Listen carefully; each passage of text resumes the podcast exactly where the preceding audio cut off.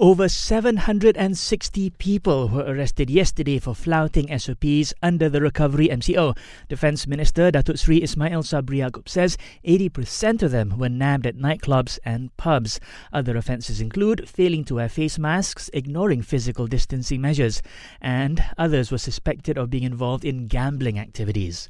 Only 20 families in Kota Setar have applied for food aid since the start of the district's targeted enhanced MCO last week. The state MB says authorities aren't able to detect all those who need help due to the size of the district, which has a population of over 300,000. As such, he urged all residents in need of food supply to contact the Disaster Operations Centre immediately. Meanwhile, the Alor Setar Court complex says all cases there will go on as usual during the Kota Setar's TEMCO period. The Election Commission says it's happy with the level of compliance shown by candidates contesting in the upcoming Sabah state election. Strict COVID 19 SOPs have been put in place for the polls due to the emergence of the Benteng cluster in the state. This includes tough guidelines on campaign activities and SOPs for voters come polling day.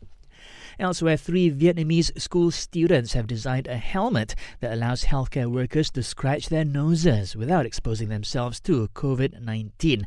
The helmet has a glove box access so wearers can fit their hand inside while keeping the helmet sealed.